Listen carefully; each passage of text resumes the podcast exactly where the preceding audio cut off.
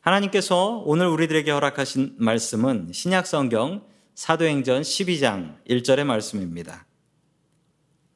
그때 헤로드 왕이 손을 들어 교회 중에서 몇 사람을 해하려 하여 아멘. 하나님께서 우리와 함께 하시며 말씀 주심을 감사드립니다. 아멘. 자, 우리 옆에 계신 가족분들과 인사 나누겠습니다. 사랑합니다. 사랑합니다. 인사하시죠? 자, 오늘 베드로의 탈옥이라는 제목을 가지고 하나님의 말씀을 증거하겠습니다.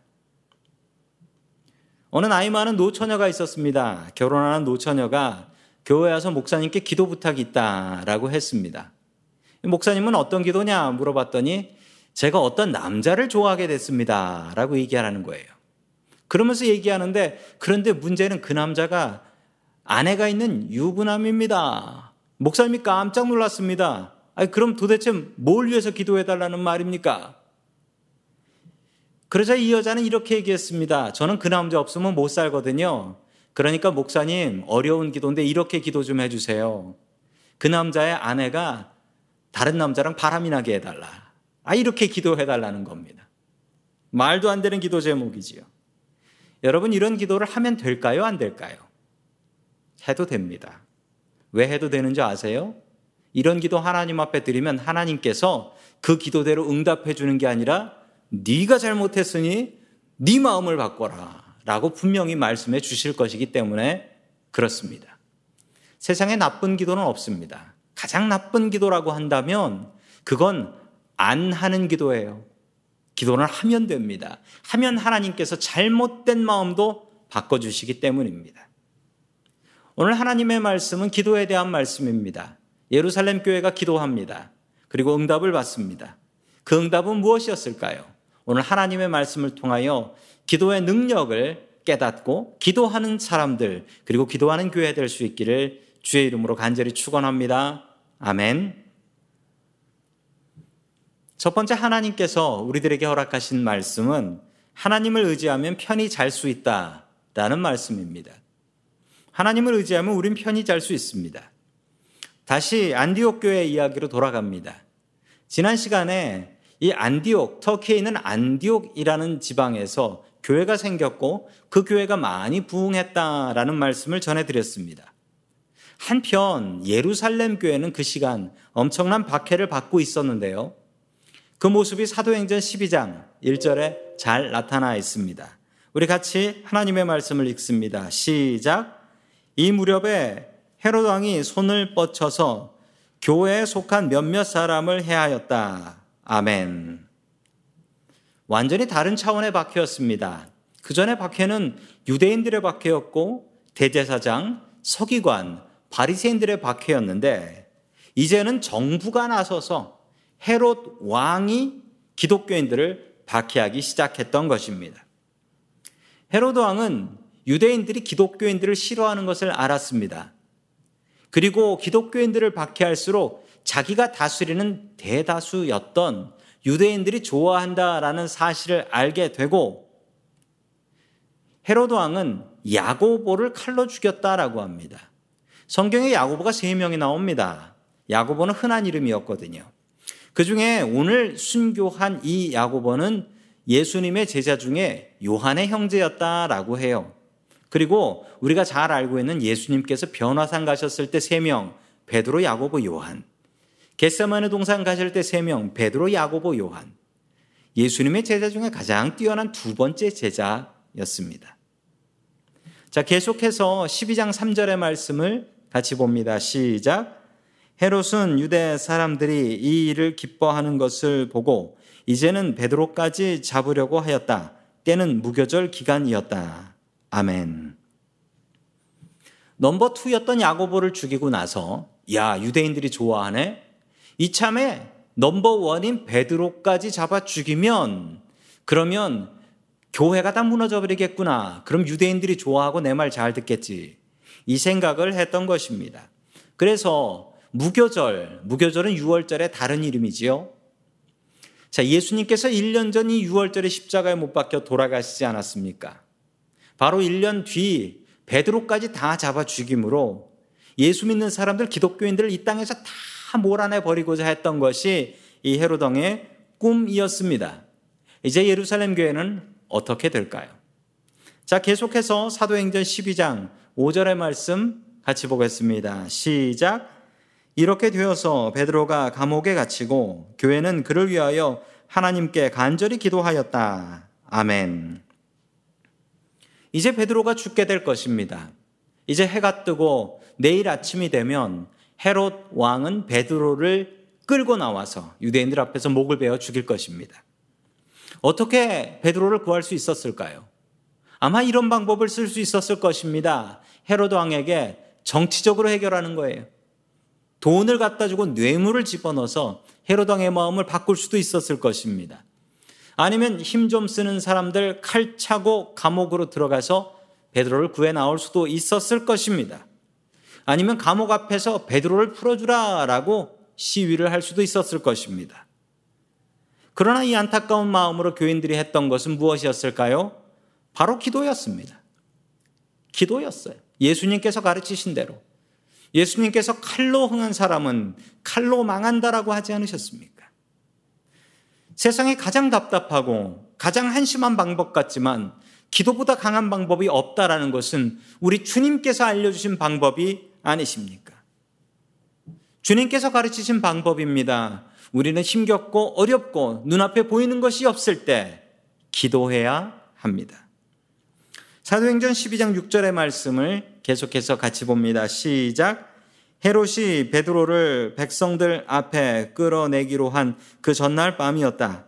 베드로는 두 쇠사슬에 묶여 군인 두 사람 틈에 서 잠들고 있었고 문 앞에는 파수꾼들이 감옥을 지키고 있었다.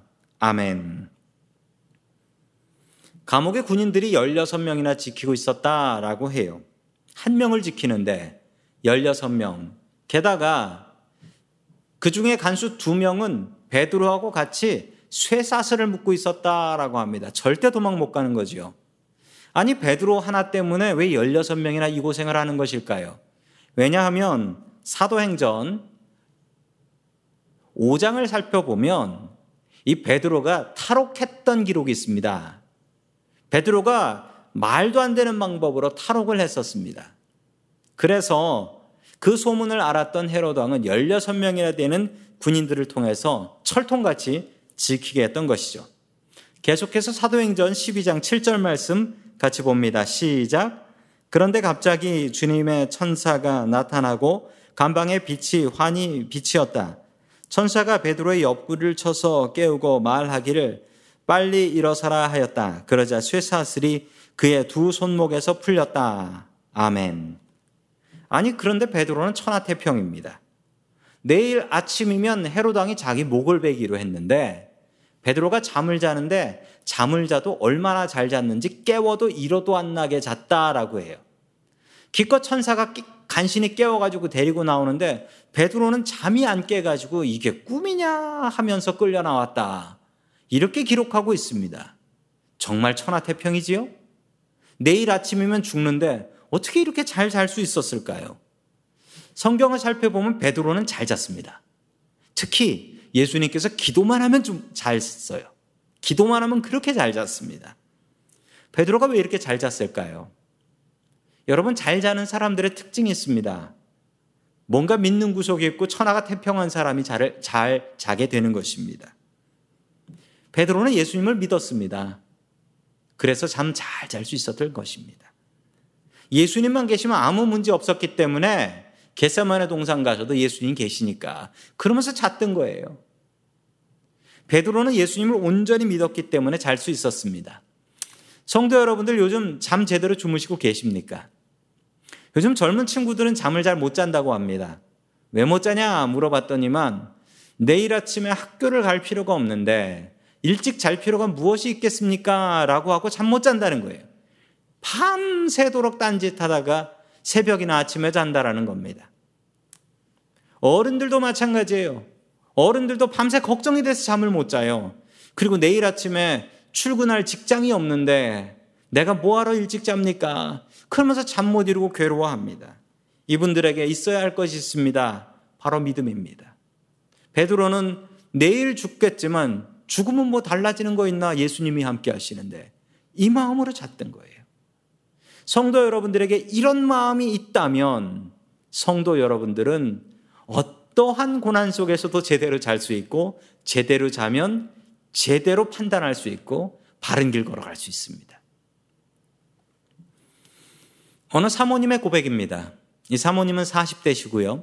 남편도 비슷한 연령대의 목사님이셨습니다. 어느 날 목사님이 소화가 잘 안 된다라고 하면서 병원에 가봐야 되겠다라고 하셨습니다. 병원 가서 검사해 보니 위암 말기였습니다. 수술할 수도 없는 위암이었고 병원에서 계속 치료를 받는 동안 고통스러웠고 교인들은 우리 목사님 살려주시옵소서라고 자신의 가족에게 울부짖듯이 기도하면서 주님께 매달렸습니다. 그리고 몇 달 뒤 목사님은 하늘나라에 가셨습니다. 장례식을 마치고 집에 돌아와서 앉아 있는데 그날 저녁 교회 수석 장로님께서 봉투를 하나 들고 오셨습니다. 그 봉투를 주시면서 사모님 죄송합니다. 이게 저희 교회에서 드릴 수 있는 마지막 사례비입니다. 그러면서 봉투를 내밀더래요. 그리고 사모님 정말 죄송한데 후임 목사님이 곧 오십니다. 사택 좀 빨리 비워주시면 감사하겠습니다. 장로님이 가시고 나서 딸아이 둘이 있었는데 딸아이 둘 보지 않는 이불 뒤집어 쓰고서 그 봉투를 쥐고 밤새 사모님이 우셨대요. 밤새. 하나님 나는 어쩌란 말입니까? 이제 대학 가는 딸이 있는데 한참 돈 많이 들어가야 될 텐데 내 남편 데려가시고 이제 사택에서도 쫓겨나게 되고 우리 가족은 어디 가서 어떻게 살란 말입니까? 밤새 몸부림치며 기도 아닌 절규를 하나님 앞에 했습니다. 새벽녘에 하나님께서 사모님의 마음속에 말씀을 이렇게 해 주셨대요. 이 사모님의 고백입니다. 너는 내 남편이 내 하나님이냐? 이렇게 말씀하시더래요. 이 말씀을 듣고 지금까지 내가 의지했던 것은 하나님이 아니었구나. 주 없이 살 수 없네라고 찬양을 부르지만 주 없이 살 수 없는 게 아니라 남편 없이 살 수 없고 돈 없이 살 수 없고 사택 없이 살 수 없었고 남편이 목회해야 되는 이유가 우리 가정을 이루기 위한 것이었구나라는 것을 깨달아 알게 되었습니다. 다음날 아침 이 사모님께서 마지막으로 성전에 올라가셨습니다. 그리고 성전 문 앞에 있는 헌금통에 그 장로님께서 어젯밤에 주셨던 사례비를 열어도 보지 않고 얼마가 있는지도 확인하지 않고 하나님 앞에 모두 헌금으로 드렸습니다. 그리고 성전에 가서 회개 기도하셨어요. 하나님 잘못했습니다. 내가 하나님보다 내 남편을 하나님같이 의지했습니다. 이제부터는 내가 하나님 의지하며 살겠습니다. 이 사모님은 죽을 고생하며 두 딸 잘 키우고 그러고 사셨다라고 합니다. 내일 목이 잘려 죽을 베드로가 어쩌면 그렇게 잠을 잘 잘 수 있었을까요? 그것은 하나님을 믿었기 때문입니다. 믿어도 믿어도 제대로 온전히 믿었기 때문입니다. 하나님을 제대로 의지했으니까 제대로 잘 수 있었던 것이지요. 여러분의 마음을 억누르고 있는 근심과 걱정은 무엇입니까? 지금 근심과 걱정들 참 많으시지요. 성도 여러분, 그러나 우리가 베드로가 예수님을 의지했던 것처럼 제대로 의지한다면 그 근심과 걱정이 사라지진 않아도 그것 때문에 괴로워 잠 못 이루지는 않는다라는 사실입니다. 우리가 하나님을 온전히 의지하면 하나님께서 주시는 평화를 누릴 수 있습니다. 주님 주시는 평화를 온전히 누리며 살아가는 저와 성도 여러분들 될 수 있기를 주의 이름으로 간절히 축원합니다. 아멘. 두 번째 마지막으로 하나님께서 우리에게 주시는 말씀은 기도하고 기대하라라는 말씀입니다. 기도하고 기대하라. 천사는 베드로의 두 손을 묶고 있었던 쇠사슬을 풀어버렸습니다. 그리고 베드로를 깨워서 감옥 밖으로 데리고 나오게 되지요. 자, 우리 하나님의 말씀 사도행전 12장 10절의 말씀을 같이 봅니다. 시작. 그들이 첫째 초소와 둘째 초소를 지나서 시내로 통하는 철문에 이르니 문이 저절로 열렸다. 그래서 그들은 바깥으로 나와서 거리를 하나 지났다. 그때에 갑자기 천사가 떠나갔다. 아멘. 아니, 감옥문이요. 자동문이 되어 버렸어요. 그래서 천사와 베드로가 지나가려고 앞에만 서면 그냥 감옥문이 알아서 척, 척, 척 자동문처럼 열려 버렸던 것입니다. 우리 주님을 의지하는 이들에게는 우리의 문 앞에 있는 막힌 문들이 이처럼 열리는 줄로 믿으시기 바랍니다. 아멘.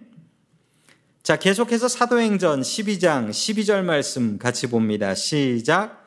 이런 사실을 깨닫고서 베드로는 마가라고도 하는 요한의 어머니 마리아의 집으로 갔다. 거기는 많은 사람이 모여서 기도하고 있었다. 아멘. 한편 그 시간 교인들은 각자의 집이 있지 않았습니다. 늦은 밤이었지만 자기의 목자이신 베드로를 구해달라고 하나님 앞에 간절히 기도하고 있었는데 그곳이 바로 마가의 다락방이었다라고 합니다. 이 마가의 다락방은 예수님께서 최후의 만찬을 하셨던 곳이고 예루살렘 교회가 모였던 곳이기도 합니다. 늦은 밤이었지만 그들은 집에 가지 않고 어쩌면 순교하게 될 베드로를 위해서 밤이 새도록 기도를 하고 있었던 것이죠. 교회는 어떤 곳일까요? 예수님께서 이렇게 말씀하셨습니다. 교회는 기도하는 집입니다. 지금 기도하는 집이 비어 있습니다. 언젠가 교회가 다시 열릴 것입니다. 성도 여러분, 교회는 기도하는 집입니다. 먼저 오셔서 이 성전에서 주님을 사모하며 기도하십시오. 그리고 이 자리가 정말 기도하는 자리가 되도록 성도 여러분들이 열심히 기도할 수 있기를 소망합니다. 아멘. 베드로는 그 마가의 다락방에 문을 두들겼습니다. 그러자 문 여는 담당이었던 여자 종 로데라는 여자 종이 나와서 목소리를 들어보니 베드로예요. 어떻게 알았냐고요? 늘 설교하는 베드로의 목소리를 알았기 때문에. 이건 베드로구나. 그리고 문도 안 열어주고 너무 기뻐가지고 이 소식을 전해야 된다. 그래서 들어가서 얘기했습니다. 베드로가 돌아왔습니다. 라고 이야기하니까 사람들의 반응이 엉뚱합니다. 교인들이 뭐라고 반응했냐면요. 15절 말씀 우리 같이 봅니다. 시작. 사람들이 여종에게 내가 미쳤구나 하고 말하자 여종은 참이라고 우겼다. 그러자 그들은 베드로의 천사일 거야 하고 말하였다. 아멘. 아니 도대체 이 반응은 무엇입니까? 기도를 했는데요. 기도를 했는데 믿지는 않았던 거예요. 아니 믿어도요. 그들이 생각하던 방식이 있었나 봐요. 베드로가 헤롯 왕이 마음이 바뀌어서 풀려나겠거니 이런 방법으로 생각을 했나 봐요. 자기가 기대했던 방법 아닌 것으로 응답이 오니까 야 미쳤다 야 그게 어떻게 응답이 되냐 야 베드로가 그 베드로 천사지 그게 어떻게 베드로냐 야 이렇게 얘기를 했던 것입니다. 성도 여러분 기도하면 믿어야 됩니다. 기도하면서 우리는 머릿속으로 상상합니다. 하나님께서 이런 방법으로 응답해 주실 거야. 상상을 해요. 그 상상하는 건 자유입니다. 그렇지만 내 상상에서 벗어났다고 그거 미쳤지 거짓말이야. 이런 바보 같은 행동은 하시면 안 됩니다. 하나님께서는 어떤 방법으로 우리가 상상할 수 없는 방법으로 응답해 주실 수 있는 분이시라는 것입니다. 2015년 프랑스 파리에서 있었던 일입니다. 화면에 보시면 나오는 세 명의 미국 군인들이 있습니다. 스펜서 스톤, 알렉 칼라토스, 앤토니 세들러라는 이 세 명의 친구들입니다. 이 친구들은 중학교를 같이 다닌 친구들입니다.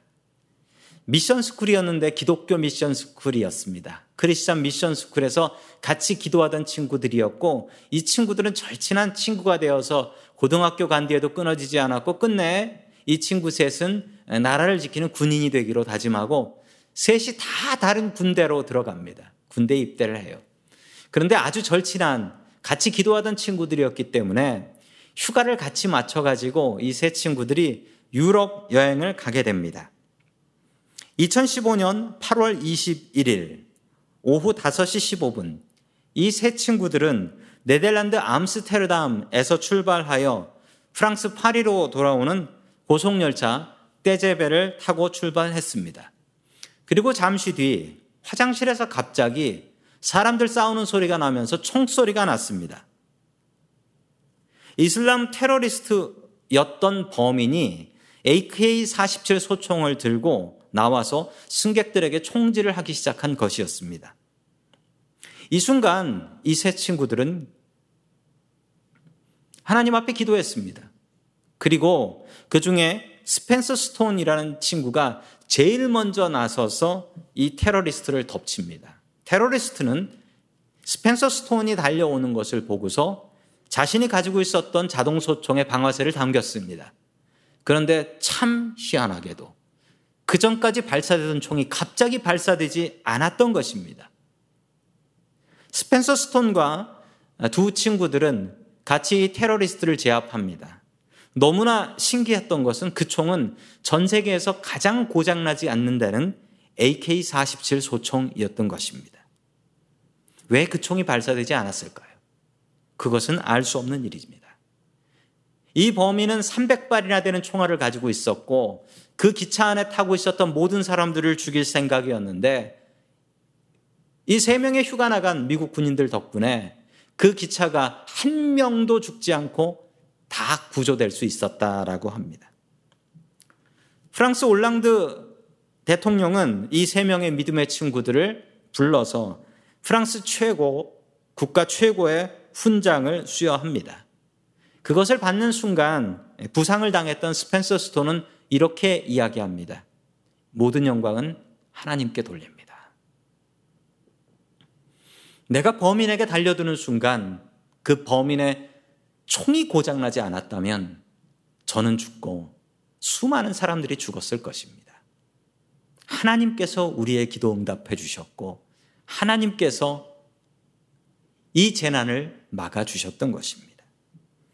실제로 이 이야기는 영화로 제작됩니다. 그리고 재밌는 것은 이 영화에 제작된 주인공들은 세 명의 실제 사람들이 주인공이 되어서 연기를 했습니다. 요즘 우리들에게 남아도는 게 있습니다. 무엇입니까? 시간이라고 합니다. 많은 분들이 시간이 남아서 할 게 없다라고 해요. 그래서 TV 많이 보고 케이블 TV 많이 본다라고 해요. 여러분 이 시간을 어떻게 쓰셔야 될까요? 이 시간을 기도하는 시간으로 사용하셔야 됩니다. 우리에게 고통스러운 일들이 있을 때 우리가 해야 될 것은 기도입니다. 성도 여러분, 기도할 수 있는데 왜 염려하십니까? 기도할 수 있는데 왜 걱정하고 근심하며 잠을 못 이루고 계십니까? 우리에게는 기도할 수 있는 특권이 있고 우리는 기도를 통해서 주님을 의지할 수 있습니다. 우리의 기도를 들으시는 주님이 계십니다. 주님 앞에 간절히 나와서 기도하시고 응답 받으시는 저와 성도 여러분들 될 수 있기를 주의 이름으로 간절히 축원합니다. 아멘. 다 함께 기도하겠습니다. 우리의 기도를 들으시는 하나님 아버지, 오늘도 각 가정이 하나님께 예배할 수 있게 도와주시니 감사드립니다. 계속되는 코로나의 고통 속에 신음하는 주의 백성들을 돌보아 주시옵소서. 베드로처럼 하나님을 제대로 의지하여 평화를 누리게 하여 주시옵소서. 주님을 믿는 평화가 넘치게 하여 주시옵소서. 기도하면 기대해야 되는 것을 아오니 먼저 우리가 기도하게 하시고 주님께서 주실 놀라운 결과를 기대하며 살 수 있게 도와 주시옵소서. 예수님의 거룩하신 이름으로 기도드립니다. 아멘.